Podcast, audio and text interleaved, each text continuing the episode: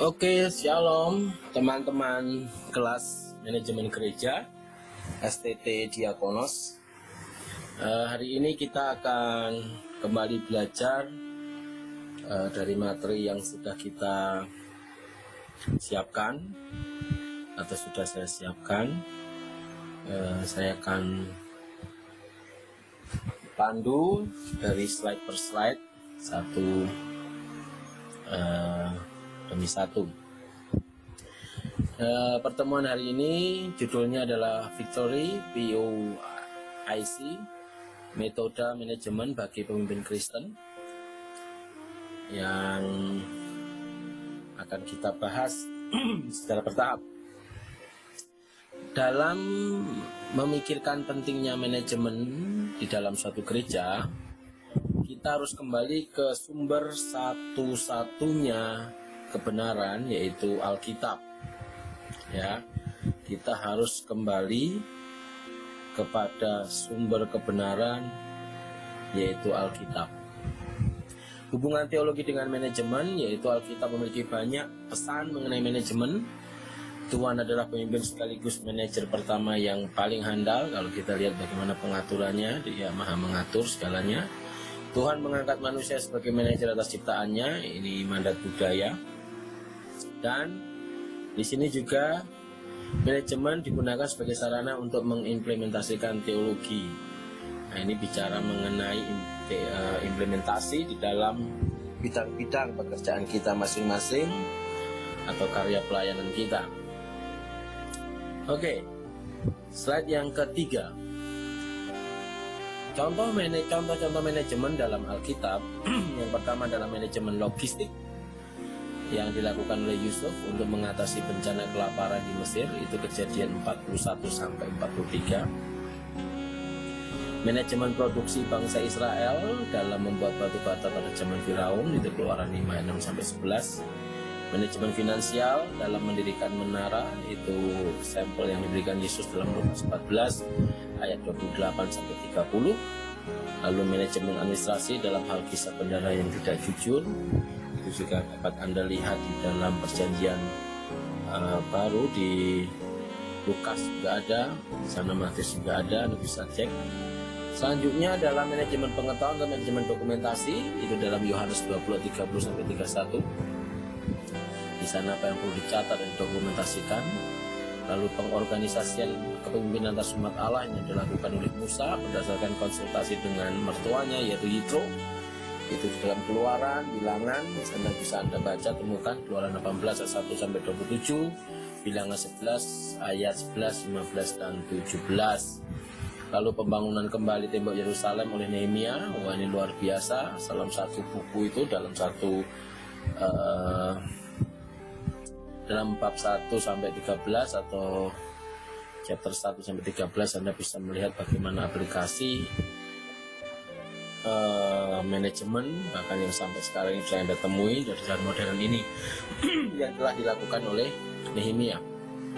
Selanjutnya adalah ini contoh-contohnya ya Mas Yan ya yang di slide kelima ini yaitu manajemen pelayanan dalam pengembalaan kawanan domba Allah 1 Petrus 5 ayat 2 sampai 3 manajemen personalia yang dilakukan sendiri oleh Yesus ketika memilih, membina dan mengutus murid-muridnya itu ada juga akan delegasi, supervisi serta bagaimana mereproduksi kembali lalu organisasi yang dilakukan oleh para rasul ya di kisah rasul 6 ayat 1 sampai 7 mengenai banyak pelayanan termasuk diakonia dan fungsi yang lain oke untuk memahami ini semua kita perlu melihat bagan di uh, slide nomor 6 yaitu fungsi manajemen.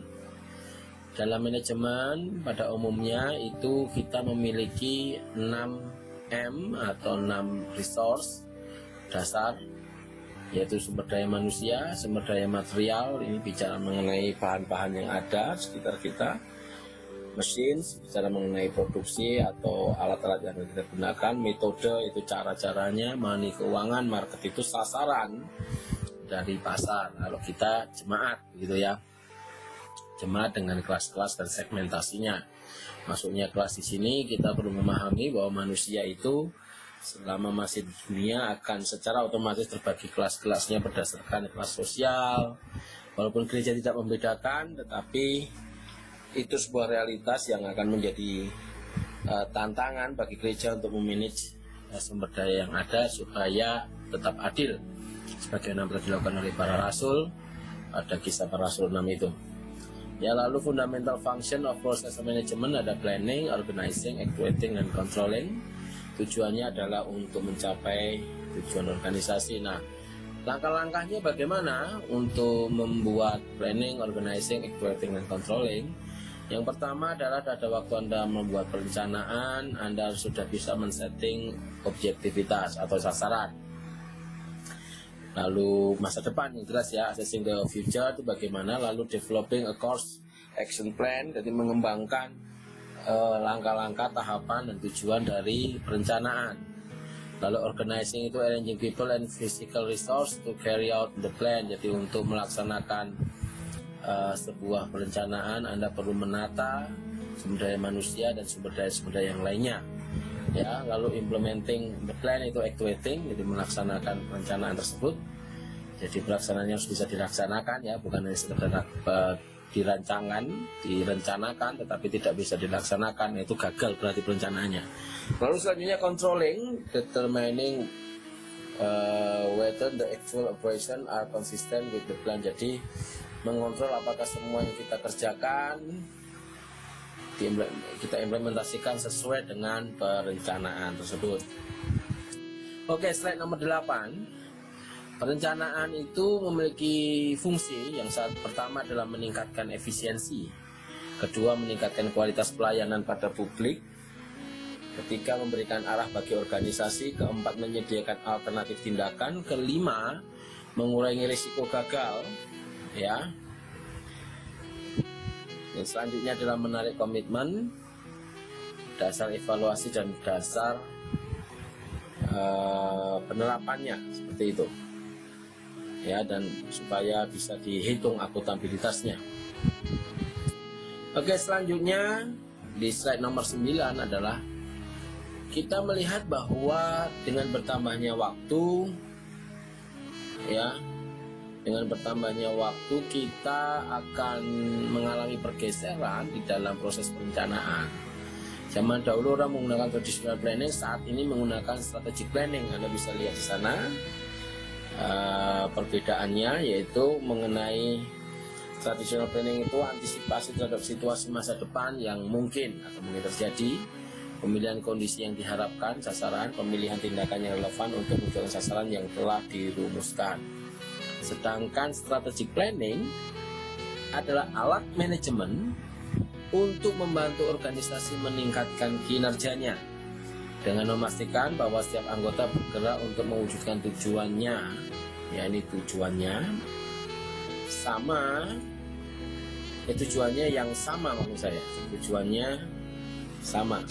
Penyesuaian arah organisasi secara terus menerus terhadap perkembangan lingkungan dan berorientasi pada hasilnya perbedaannya cukup jelas dari pergeseran dan tradisional kepada strategik. Oke kita coba lihat kritik terhadap tradisional planning itu adalah terlalu fokus pada perencanaan, kurang perhatian terhadap implementasi. Jadi kalau perencanaannya itu bagus dan tidak bisa diimplementasikan itu percuma, buang-buang waktu.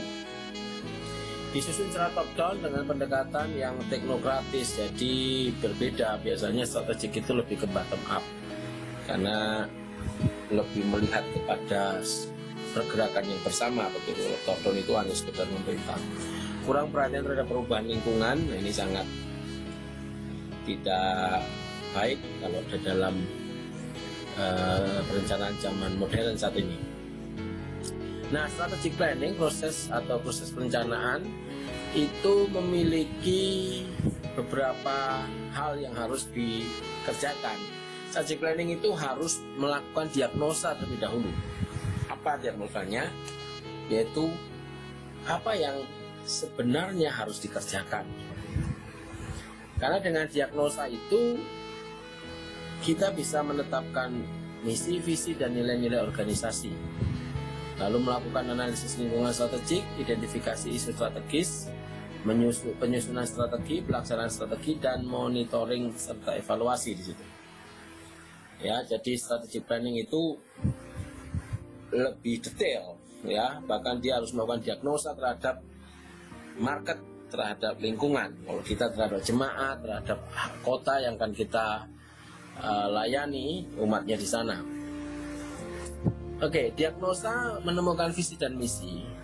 Kita harus mengerti bahwa Stanley di dalam bukunya itu menyebutkan empat komponen penting dari sebuah visi. Yang pertama adalah Anda harus bisa memetakan masalah apa yang terjadi di kota itu, problematikanya apa orang-orang di kota itu. Kalau Anda diperintahkan Tuhan atau digerakkan Roh Kudus kota A, maka Anda harus bisa memahami kota A itu butuh pelayanan apa, permasalahannya harus diselesaikan. Anda sebagai pemimpin gereja. Lalu solusi apa yang bisa Anda tawarkan? Alasan sesuatu harus dilakukan itu kenapa harus melakukan uh, penyelesaian terhadap masalah tersebut dan mengapa harus alasannya apa sehingga harus mengerjakan uh, semuanya ini gitu. Kalau Ken, uh, Ken Blanchard dan Jason Stoner itu menuliskan visi itu tahu siapa Anda, ke mana Anda pergi dan siapa yang akan membimbing Anda dalam perjalanan mewujudkan visi ini. Oke. Selanjutnya Jadi kita harus mengerti bahwa ada empat hal yang harus kita temukan terlebih dahulu dalam diagnosa ini supaya kita bisa menyusun visi, misi, nilai-nilai, ya, perencanaan, lalu mengorganisasi dan lain sebagainya. Dan selanjutnya selanjutnya itu bisa kita kerjakan asal kita sudah menemukan dulu. Jadi teman-teman semua harus bisa menemukan ketika Anda merasa saya dipanggil untuk pulang ke desa saya Pak. Nah sekarang coba cek apa yang menjadi permasalahan utama di dalam di desa Anda, penduduk desa Anda. Masalahnya harus bersifat urgent, harus segera diselesaikan dan itu sangat penting kalau Anda menyelesaikan itu bisa merubah uh, wajah desa Anda dan memuliakan Tuhan di sana. Lalu Anda menawarkan solusinya apa? Ide pemecahan masalah yang bersifat urgent itu apa? Seperti itu ya. Contohnya kalau pendidikan jadi Anda ingin Anda melihat bahwa pendidikan sangat rendah di desa Anda maka Anda tidak boleh bikin hanya sekedar bikin gereja saja tanpa Anda memberikan adanya edukasi. Mungkin gereja bisa juga membangun sekolah PAUD atau kursusan dan lain sebagainya. Itu contohnya ya solusinya ya. Lalu alasan sesuatu tidak dilakukan itu bicara mengenai pertanyaan besar why?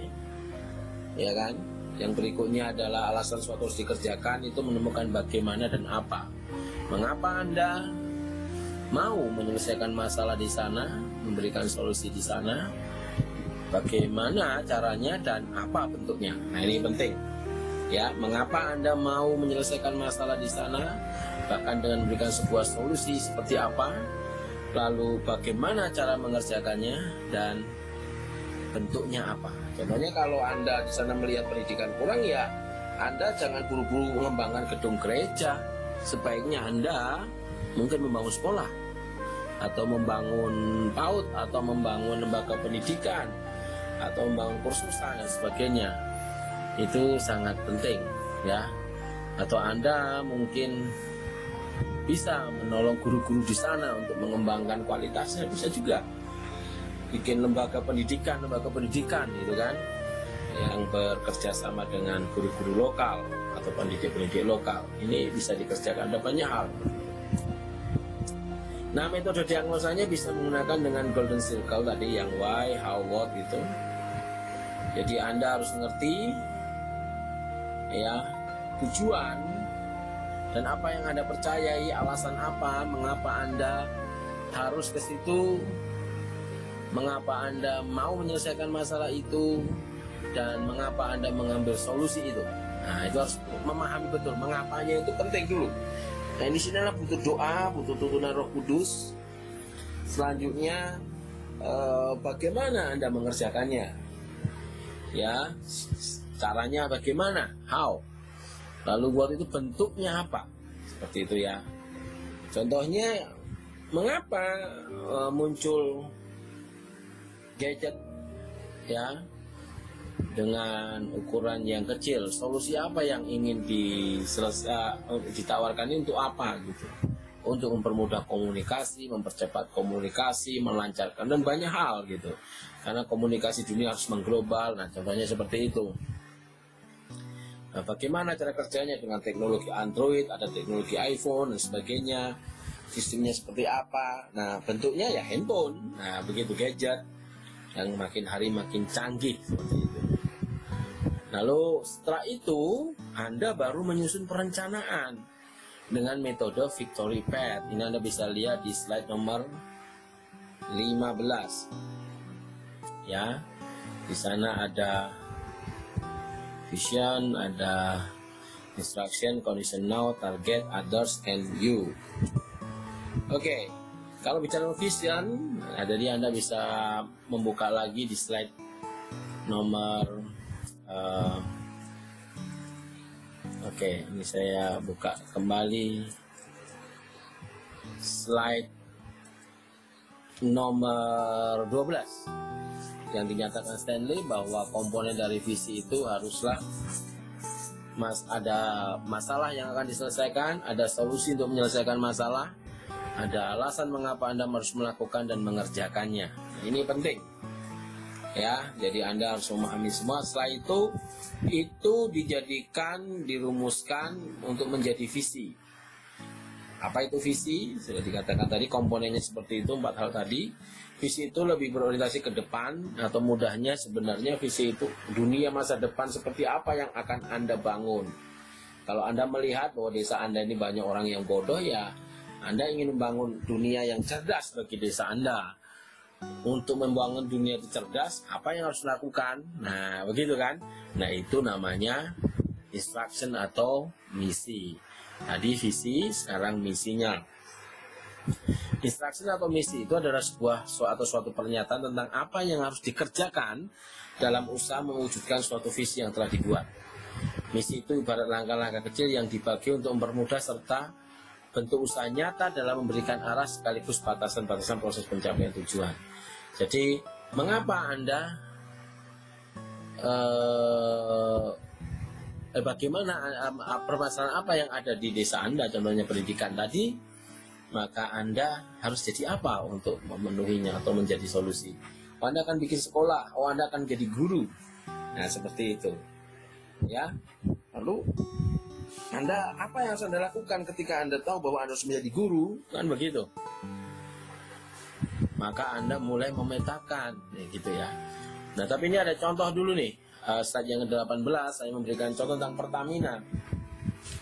Pertamina punya visi itu menjadi perusahaan energi nasional kelas dunia.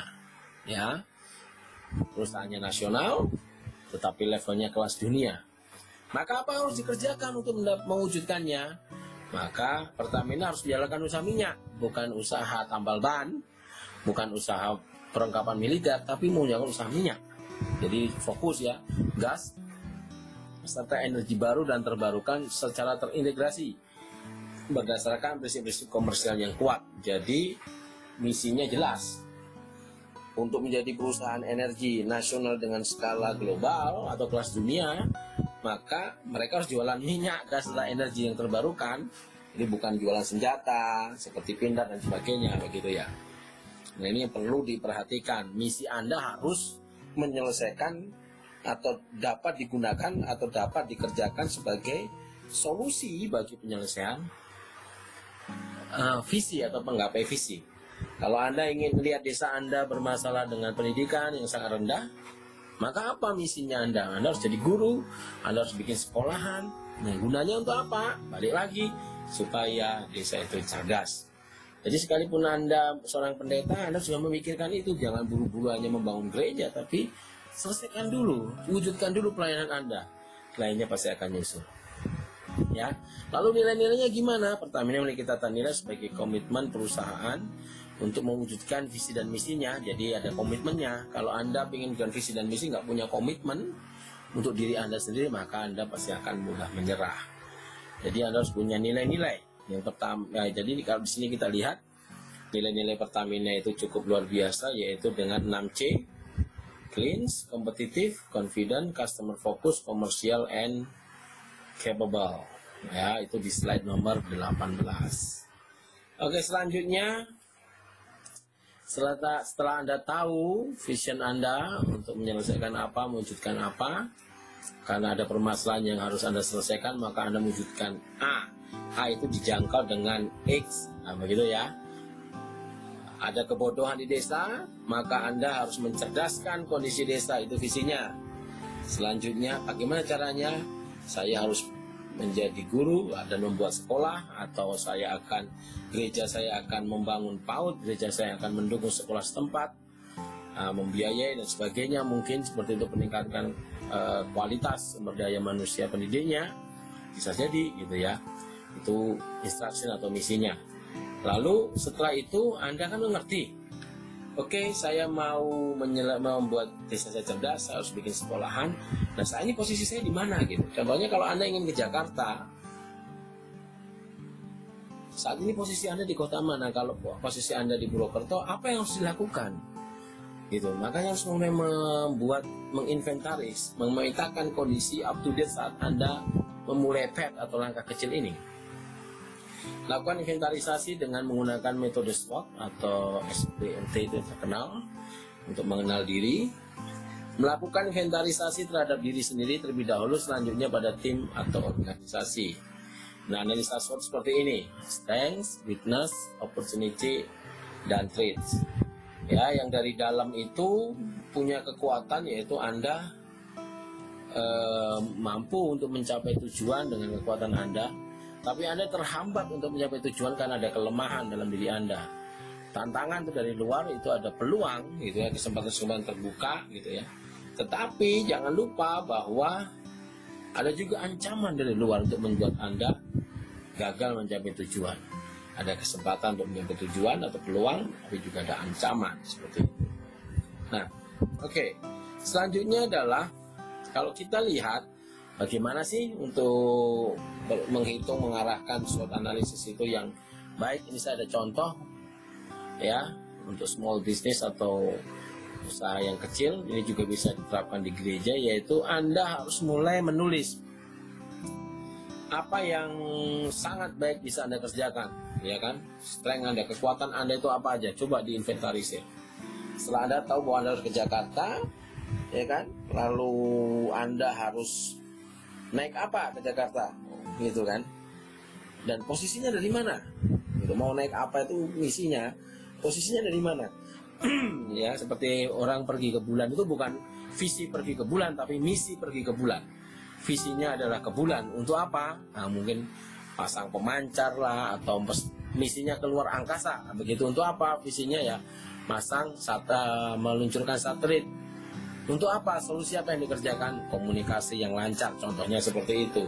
Maka Anda harus mem... kondisinya di mana nih? Saat ini bagaimana?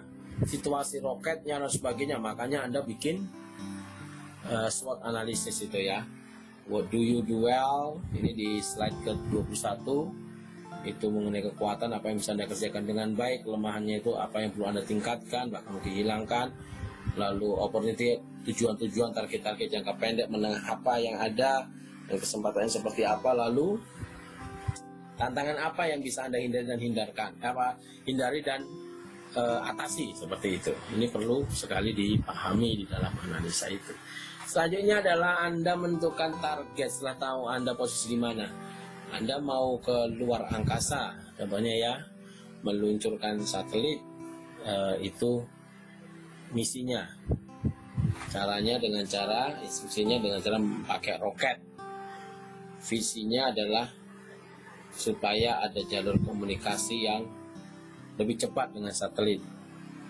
Masalah yang akan diatasi apa problematikanya supaya komunikasi lancar di dunia ini yang uh, seluruh secara global bisa terkoneksi dengan baik? Ini contohnya ya lebih murah atau lebih cepat mungkin seperti itu Nah, awali setiap pertimbangan dari condition now ini uh, selanjutnya lakukan perhitungan skala prioritas yang terikat pada manajemen waktu. Lalu di targetnya ini harus ada prioritasnya. Contohnya kalau Anda mau ke Jakarta nih, posisinya di Purwokerto, apa yang harus Anda lakukan? Anda mulai berhitung naik apa, berapa biayanya, moda yang transportnya seperti apa, kelasnya yang dipilih apa, uang sakunya berapa. Nah, ini Anda sudah mulai bikin target-target langkah-langkahnya bagaimana gitu kan? Pertama kedua ketiga kemudian seterusnya sampai visi digenapi baik itu ada pencapaian jangka pendek yaitu mengenai goal pencapaian jangka menengah yaitu goal menengah lalu visi itu sasaran jangka panjang. Nah hal yang harus dipertimbangkan terlebih dahulu dalam menyusun sebuah skala prioritas adalah satu tingkat urgensi. Ya tingkat kepentingan mana yang penting lebih dulu yang kedua adalah kesempatan yang dimiliki. Anda harus melihat nih peta kesempatan kalau ada kesempatan yang bisa masuk, masuk. Ya, kejar itu, gapai itu. Pokoknya tujuannya demi mewujudkan visi dan misi Anda. Yang ketiga adalah pertimbangan masa depan dan yang keempat adalah kemampuan diri. Kalau semuanya mau ke Jakarta, baru mampunya naik kereta ekonomi ya jangan maksa eksekutif. Ya, kemampuannya sendiri dihitungnya harus jujur. Anda harus berjalan dengan setia dengan rajin. Ya sedikit demi sedikit bisa jadi bukit ya. Pelan-pelan tidak usah tergesa-gesa. Berhitung sesuai kemampuan yang telah Tuhan berikan. Boleh punya iman besar tetapi harus dijalani langkah demi langkah. Ya jangan tergesa-gesa harus dengan kemampuan diri Lalu selanjutnya others yang saya maksud di sini di dalam victory path itu others itu significant others ya.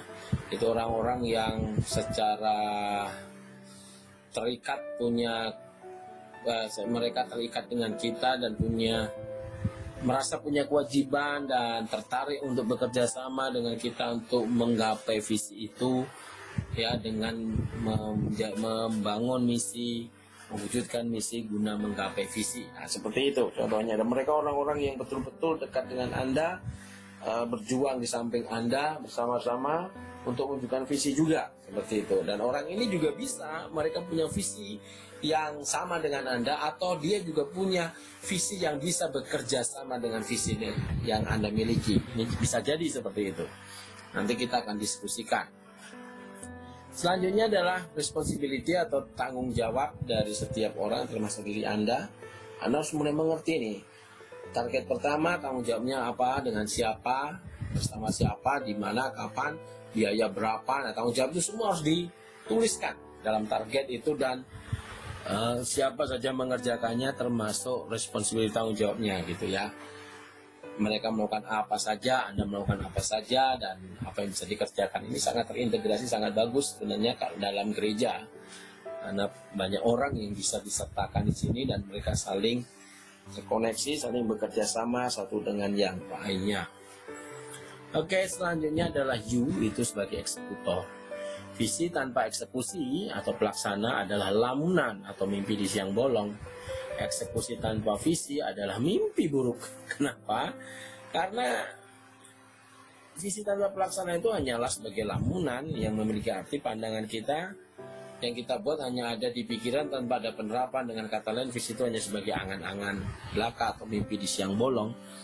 Sedangkan eksekusi tanpa visi yang pasti tidak ada perencanaannya di sana. Karena eksekusi itu harus ada visinya harus ada uh, perencanaan maka itu adalah sebuah mimpi buruk. Jadi kita melaksanakan hal tanpa ada pedoman. Wah ini bahaya.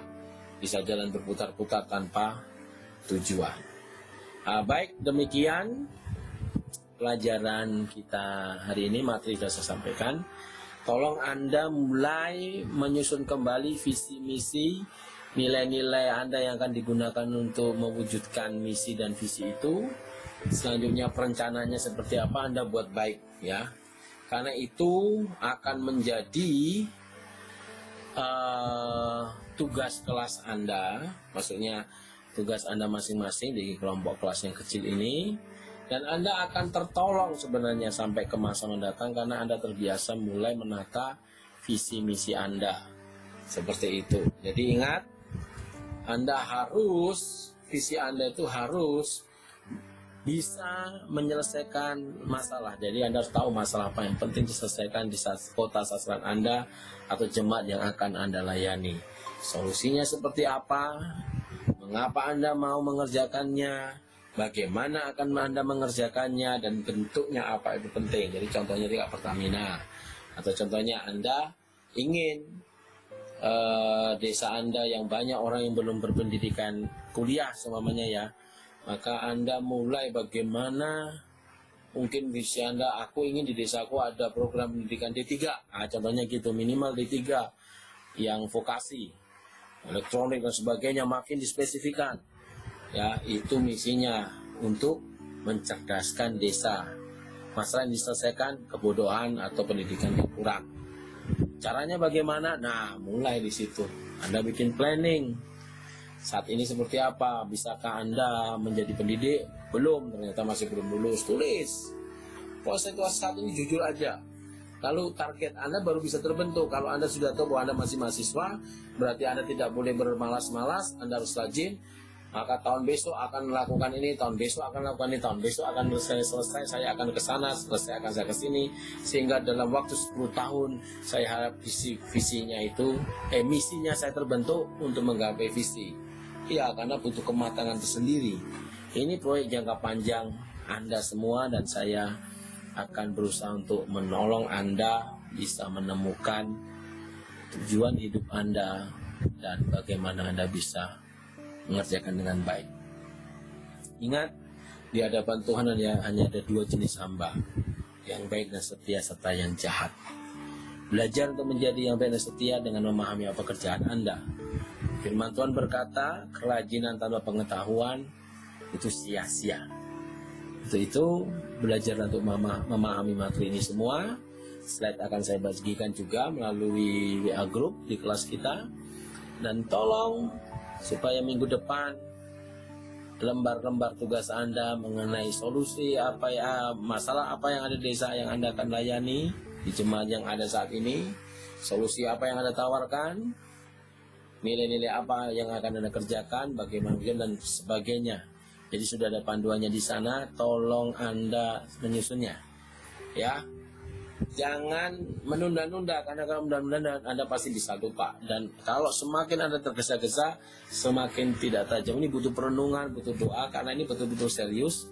Ini saya akan mencoba menolong Anda bisa memanage diri dulu sebelum Anda bisa memanage gereja. Saya menolong Anda untuk membuat perencanaan lebih mendalam dulu sebelum Anda bisa melakukan organizing, activating, dan controlling. Oke, okay? Tuhan Yesus memberkati. Uh, saya akan akhiri kelas ini dan tetap uh, semangat dalam belajar dan jangan menyerah ya terus berusaha supaya anda bisa mengejar visi mimpi dan mimpi, uh, tujuan hidup anda. Tuhan memberkati. Haleluya. Amin